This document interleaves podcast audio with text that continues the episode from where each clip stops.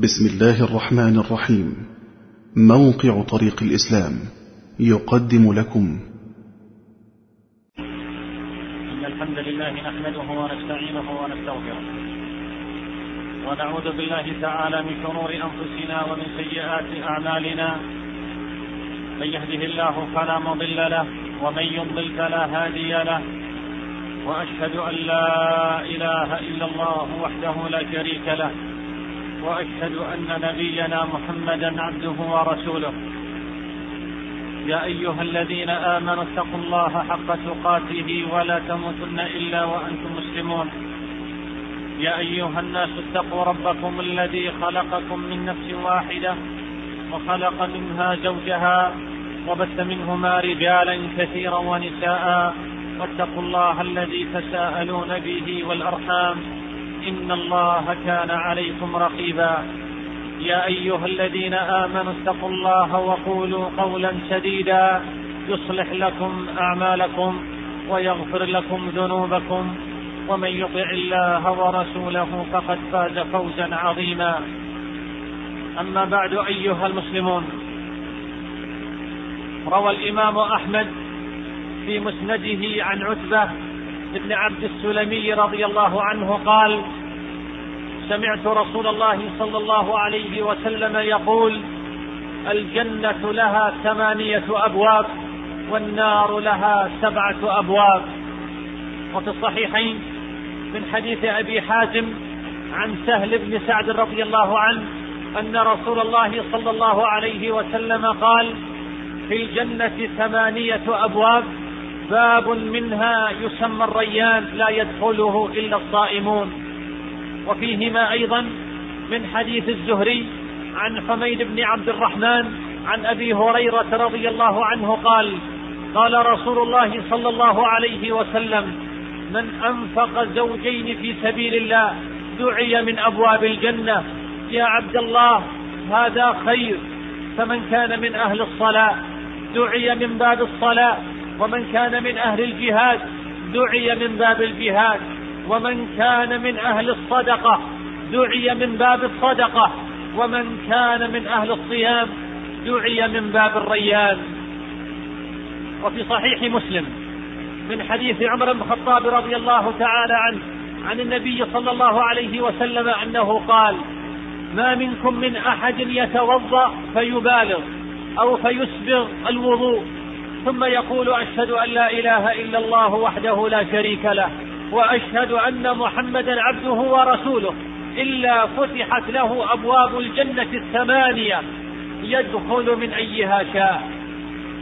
أيها المسلمون، الجنة لها 8 أبواب، وردت أسماء 4 منها في الصحيحين، وهي باب الصلاة وباب الجهاد وباب الصدقة وباب الريان، كما في الحديث آنف الذكر.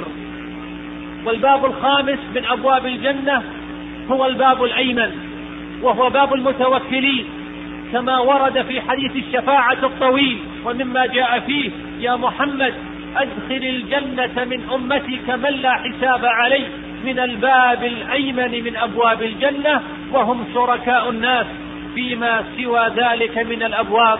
رواه البخاري ومسلم. والباب السادس هو باب الوالد. قال عليه الصلاة والسلام: الوالد أوسط أبواب الجنة.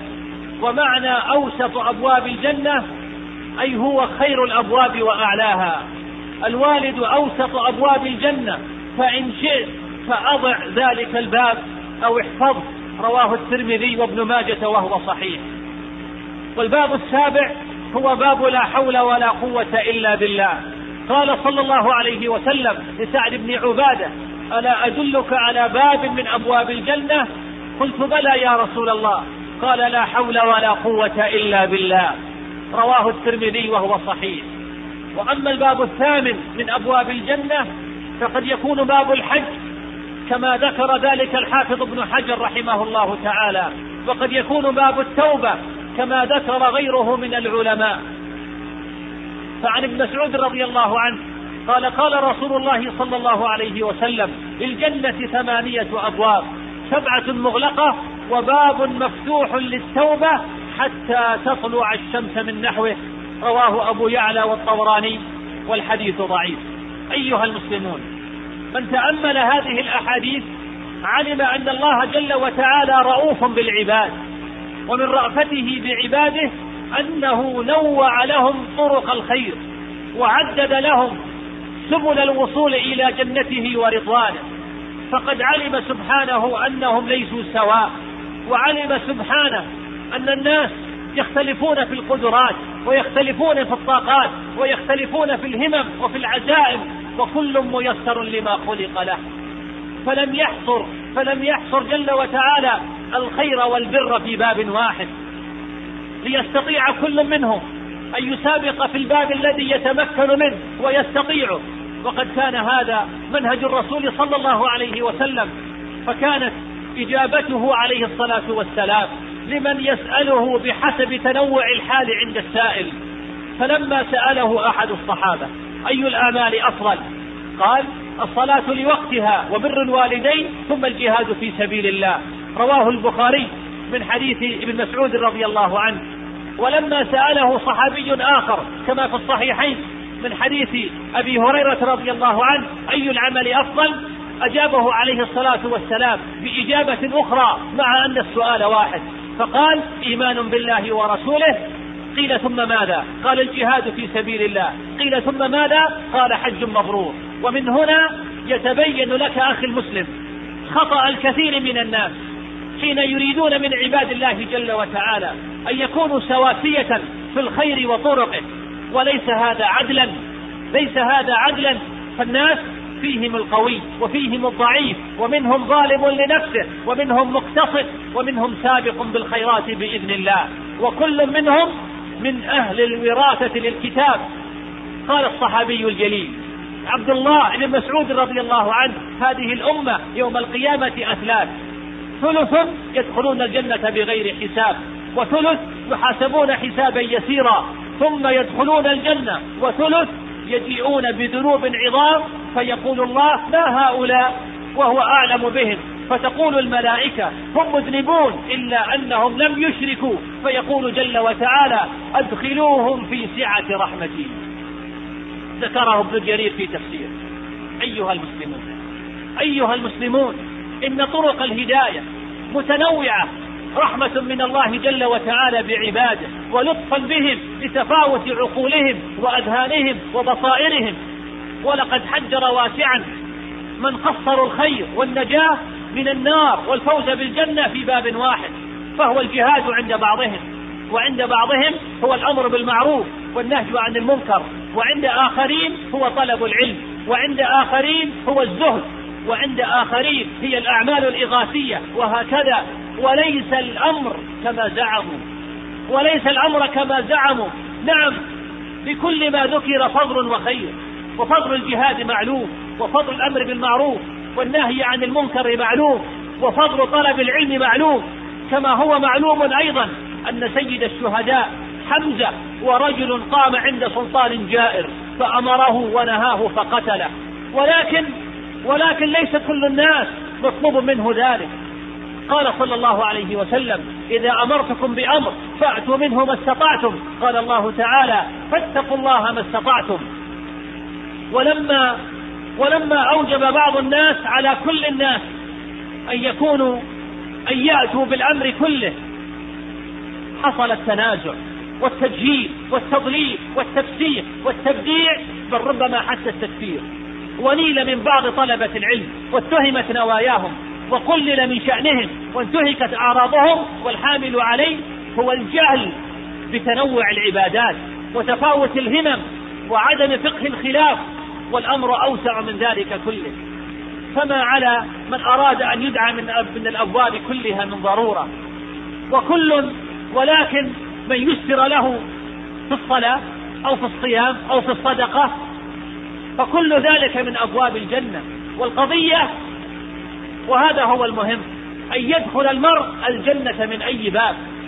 وقال صلى الله عليه وسلم: المؤمن القوي خير وأحب إلى الله من المؤمن الضعيف، وفي كل خير، ففي كل من القوي والضعيف من المؤمنين خير، وخير كثير. وذلك لاشتراكهما في الإيمان. وقد يكون المؤمن ضعيفا في بدنه لكنه يكون قويا في إيمانه وماله، وقد يكون نحيل الجسم لكنه يكون قوي الفكر والقلم، وإلى هذا تشير الكلمة النبوية وفي كل خير. وليس كل الناس يا عباد الله بمستوى الصديق رضي الله عنه، ويكون بإمكانه أن ينال معظم طرق الخير وأن يدخل من أي أبواب الجنة شاء، كما قال له ذلك النبي صلى الله عليه وسلم في حديثه: من أنفق زوجين في سبيل الله نودي في جنة يا عبد الله هذا خير، فمن كان من أهل الصلاة دعي من باب الصلاة، ومن كان من أهل الجهاد دعي من باب الجهاد، ومن كان من أهل الصدقة دعي من باب الصدقة، ومن كان من أهل الصيام دعي من باب الريان. قال الصديق رضي الله عنه بعدما سمع هذا الحديث من حبيبه صلى الله عليه وسلم فقال: يا رسول الله، ما على أحد يدعى من تلك الأبواب من ضرورة، فهل يدعى أحد من تلك الأبواب كلها؟ قال النبي صلى الله عليه وسلم له: نعم، وأرجو أن تكون منهم. رواه مسلم. لأنه الصديق رضي الله عنه أبوابها حق 8 أتت في النص وهي لصاحب الإحسان: باب الجهاد وذاك أعلاها، وباب الصوم يدعى الباب بالريان، ولكل سعي صالح باب، ورب السعي منه داخل بأمان، ولسوف يدعى المرء من أبوابها جمعا إذا وافى حل الإيمان، منهم أبو بكر هو الصديق ذاك خليفة المبعوث بالقرآن. من يتحمل أيها الأحبة أن يكون مثل الصديق رضي الله عنه ويقوم بعدد من الأعمال العظيمة والضخمة في يوم واحد؟ سأل النبي صلى الله عليه وسلم الصحابة يوما: من أصبح منكم اليوم صائما؟ فقال الصديق: أنا. ثم قال: من أطعم اليوم منكم مسكينا؟ فقال الصديق: أنا. ثم قال: من تبع منكم اليوم جنازة؟ قال الصديق: أنا. ثم قال: من عاد منكم اليوم مريضا؟ قال الصديق: أنا. ولم يقل غيره من أصحاب النبي صلى الله عليه وسلم إلا هو رضي الله عنه. فقال عليه الصلاة والسلام: ما اجتمعت هذه الخصال قط في رجل في يوم واحد إلا دخل الجنة. أيها المسلمون، إن الحياة بنيت على التنوع، ومن هنا قال الله تعالى: وما كان المؤمنون لينفروا كافة. وكان الصحابة رضي الله عنهم يسافرون مع النبي صلى الله عليه وسلم في رمضان، فيفطر بعضهم ويصوم بعضهم، فلم يعب الصائم على المفطر ولم يعب المفطر على الصائم. وليس كل الصحابة سواء، ليس كل الصحابة سواء في عباداتهم ولا في جهادهم ولا في إيمانهم. إذا كان الصحابة وهم الصحابة ليسوا سواء، فمن غيرهم ومن دونهم من باب أولى. فأبو بكر مثلا ليس مثل بلال، وليس صهيب مثل علي رضي الله عنهم جميعا، وإن شملتهم منزلة وفضيلة الصحبة. ومن هنا قال الله تعالى: لا يستوي منكم، والخطاب لهم رضي الله عنهم: لا يستوي منكم من أنفق من قبل الفتح وقاتل، أولئك أعظم درجة من الذين أنفقوا من بعد وقاتلوا، وكلا وعد الله الحسنى. وقال جل وعلا: فضل الله المجاهدين بأموالهم وأنفسهم على القاعدين درجة، وكلا وعد الله الحسنى. فالكل موعود بالجنة، وإن تفاضلت منازلهم ودرجاتهم وإيمانهم وأعمالهم. وقال صلى الله عليه وسلم: يؤم القوم أقرأهم لكتاب الله، فإن كانوا في القراءة سواء فأعلمهم بالسنة. رواه مسلم. وقد بوب الإمام النووي رحمه الله تعالى في كتابه الشهير رياض الصالحين بابا فقال: باب بيان كثرة طرق الخير. وساق أحاديث كثيرة، من أشملها حديث أبي هريرة في الصحيحين عن النبي صلى الله عليه وسلم أنه قال: الإيمان 70 أو 60 شعبة، فأفضلها قول لا إله إلا الله، وأدناها إماطة الأذى عن الطريق، والحياء شعبة من الإيمان. ثم يا عباد الله، إن رضا الله جل وتعالى الذي هو أكبر من كل شيء، هذه الأمنية التي يتمناها كل مسلم أن يرضى الله جل وتعالى عنه، وهي أفضل ما في نعيم أهل الجنة رضا الله. كما قال تعالى: وعد الله المؤمنين والمؤمنات جنات تجري من تحتها الأنهار خالدين فيها ومساكن طيبة في جنات عدن ورضوان من الله أكبر، ذلك هو الفوز العظيم. هذا هو الفوز العظيم، رضوان الله جل وتعالى على عبده، هذا الرضوان الكبير وهذا الفضل العظيم يناله من؟ الذي يناله من يفعل ما جاء في حديث أنس رضي الله عنه قال: قال رسول الله صلى الله عليه وسلم: إن الله لا يرضى عن العبد أن يأكل الأكلة فيحمده عليها، وأن يشرب الشربة فيحمده عليها. رواه مسلم. أيها المسلمين، إن المحصلة من هذا أن بعض الناس يريدون من العلماء أن يكونوا مجاهدين، ويريدون من المربين أن يكونوا محتسبين، ويريدون من طلبة العلم أن يكونوا زهادا، ويريدون من عامة الناس جميعا أن يكونوا سواء في القدرات والأعمال والهمم والأعمال والإنجازات والعمل. وهذا مطلب محال مخالف للواقع والجبلة. ولا يشترط في المسلم أن يكون عالما، وأن يكون في نفس الوقت مجاهدا، صائما، قائما، آمرا، ناهيا، عابدا، باذلا، زاهدا، وإن كان هذا هو الأكمل، وإن كان هذا هو الأفضل. ولكن قد يفتح للمسلم باب ويغلق عليه أبواب. فانظر يا عبد الله إلى الباب الذي فتح الله جل وتعالى به عليك، فاعمل به والزم، ولا تعب على شخص آخر لم يفتح عليه من بابك نفسه، ولكن فتح الله جل وتعالى عليه في باب آخر، فلله الفضل والمنة.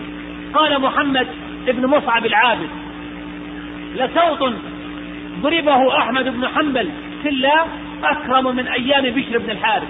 قال الذهبي رحمه الله معلقا على هذا الأثر: بشر بن الحارث عظيم القدر كأحمد، ولا ندري وزن الأعمال، إنما الله يعلم ذلك. وصدق الذهبي رحمه الله، ففي الحديث الشريف أن الله قد غفر لبغي بسقيا كلب، ولرجل بشوكة أماطها من طريق المسلمين. أيها المسلمون، لا يمكن للناس جميعا أن يكونوا صديقين، ولا يمكن للناس جميعا أن يكونوا علماء مجتهدين. وقد قسم الله جل وتعالى الذين أنعم عليهم 4 أقسام: النبيون ولا يمكن أن نكون منهم، ثم الصديقون والشهداء والصالحون. من استطاع منكم أن يكون صديقا فهو أكمل، ومن استطاع منكم أن ينال الشهادة في سبيل الله فما أعظمها من كرامة. ومن كان من الصالحين فهو من المنعم عليهم، ومرافق للنبيين والصديقين والشهداء، والله يختص برحمته من يشاء، والله واسع عليم. كتب رجل إلى الإمام مالك رحمه الله يحضه على الانفراد والعمل، فكتب إليه مالك: إن الله قسم الأعمال كما قسم الأرزاق، فرب رجل فتح له في الصلاة ولم يفتح له في الصوم، وآخر فتح له في الصدقة ولم يفتح له في الصوم، وآخر فتح له في الجهاد. فنشر العلم من أفضل أعمال البر، وقد رضيت بما فتح لي فيه، وما أظن ما أنا فيه بدون ما أنت فيه، وأرجو أن يكون كلانا على خير وبر. ألا فليجتهد كل منا للعمل بما يرضي الله جل وتعالى ما استطاع، والله هو الحسيب. وليس كل الناس ابن حنبل ومالك وابن تيمية، بل إن الأئمة في الناس قليل، فلا تطلب من الناس أن يكونوا علماء جميعا.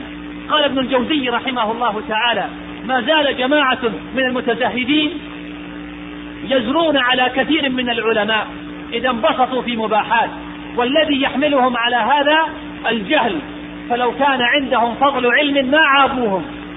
وهذا لأن الطباع لا تتساوى، فرب شخص يصلح على خشونة العيش، وآخر لا يصلح على ذلك.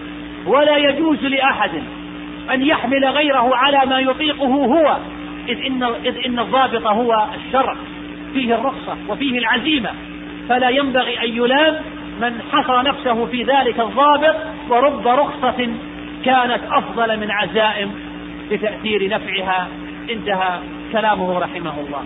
وصلى الله على الحبيب وسلم، إذ أعطى كل واحد من صحابته ما رأى أنه فتح عليه منه. فأوصى رجلا من الصحابة وقال له: لا تغضب. وقال لآخر: أعني على نفسك بكثرة السجود. وقال لثالث: قل آمنت بالله ثم استقم.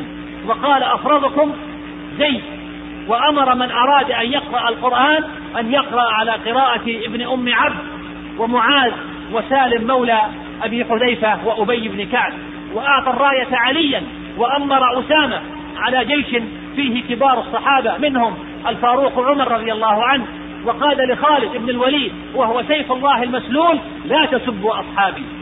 فلو أدركت هذا أخي المسلم زال عنك كثير مما يعانيه بعض الناس من تثبيط الهمم واحتقار أعمال غيرهم. والله الموفق والهادي إلى سواء السبيل. أعوذ بالله من الشيطان الرجيم. قل كل يعمل على شاكلته فربكم أعلم بمن هو أهدى سبيلا. نفعني الله وإياكم بهدي كتابه واتباع سنة نبينا محمد صلى الله عليه وسلم. أقول هذا القول وأستغفر الله لي ولكم فاستغفروه إنه هو الغفور الرحيم.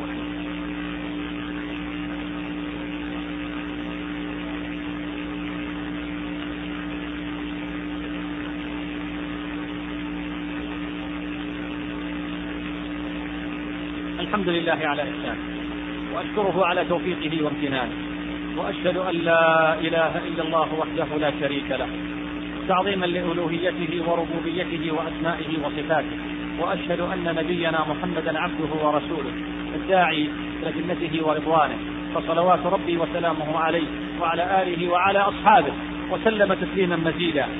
أما بعد أيها المسلمون، إن المؤمن لا تتكامل شخصيته ويستقيم عوده ولا يكون قويا ويعرف بذلك إلا بالعمل بما علم. إن المعرفة الصحيحة الناضجة والعلم النافع والمبادرة بتطبيق ذلك والعمل به هو استنارة القلوب وتصحيح للمسيرة. يقول بعض السلف: كنا نستعين على حفظ أحاديث النبي صلى الله عليه وسلم بالعمل بها. ويقول بعض الحكماء: إذا أردت الاستفادة من النصائح المكتوبة والمسموعة فجربها واعمل بها، فإنك إن لم تفعل إنما كان نصيبك نسيانها. إن المعلومات النظرية التي لم ينقلها العمل من دائرة الذهن والأفكار المجردة إلى واقع الحياة هذه لا فائدة فيها.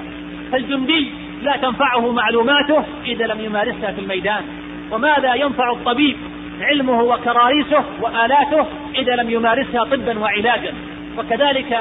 وكذلك الشباب، ما فائدة هذا الكم الهائل الذي يلقى إليه من خلال الدروس والخطب والمحاضرات واللقاءات والندوات والرحلات والمراكز إذا لم يحول هذا كله إلى حياة طيبة ودعوة مباركة ونشاط مستمر لا يتوقف؟ ولا يشترط أن يكون الجميع نسخة واحدة كما قلنا، فبلال غير عمر وخالد غير أبي ذر، وابن عباس يختلف عن معاوية، ومصعب يختلف كثيرا عن عبد الرحمن بن عوف. كانوا مهاجرين وأنصارا، وكان فيهم أصحاب بيعة الرضوان، فيهم الولاة والحكام، وفيهم العسكريون والقادة، وفيهم أوعية العلم والفقه، لكن كلهم أبلى في الإسلام بلاء حسنا، وكلهم كان على ثغر من ثغور الإسلام فحفظه وصانه، وهذا هو المهم. لهذا فالأعمال كثيرة والواجبات متنوعة والمطلوب تحقيقه ضخم جدا، وبناء عليه فالمطلوب من كل مؤمن يهمه أمر الإسلام أن يعلم من العلم ما يقوده إلى حسن العمل أولا، ثم بعد ذلك أن يكون جنديا في سرية من سرايا هذا الدين، فيتخذ موقعه المناسب حسب قدرته وموهبته وحاجة الدعوة إليه. وليخلص كل مؤمن أن يعمل بجد ومثابرة، فإن الباطل يزحف وسيله جارف، ولا يقابل ذلك إلا بإيمان وعمل. ألا فاعملوا فكل ميسر لما خلق له. قال الله تعالى: وقل اعملوا فسيرى الله عملكم ورسوله والمؤمنون وستردون إلى عالم الغيب والشهادة فينبئكم بما كنتم تعملون. أيها المسلمون، يقول النبي صلى الله عليه وسلم: ترى المؤمنين في تراحمهم وتوادهم وتعاطفهم كمثل الجسد إذا اشتكى منه عضو تداعى له سائر الجسد بالسهر والحمى. أخرجه البخاري من حديث النعمان بن بشير رضي الله عنه.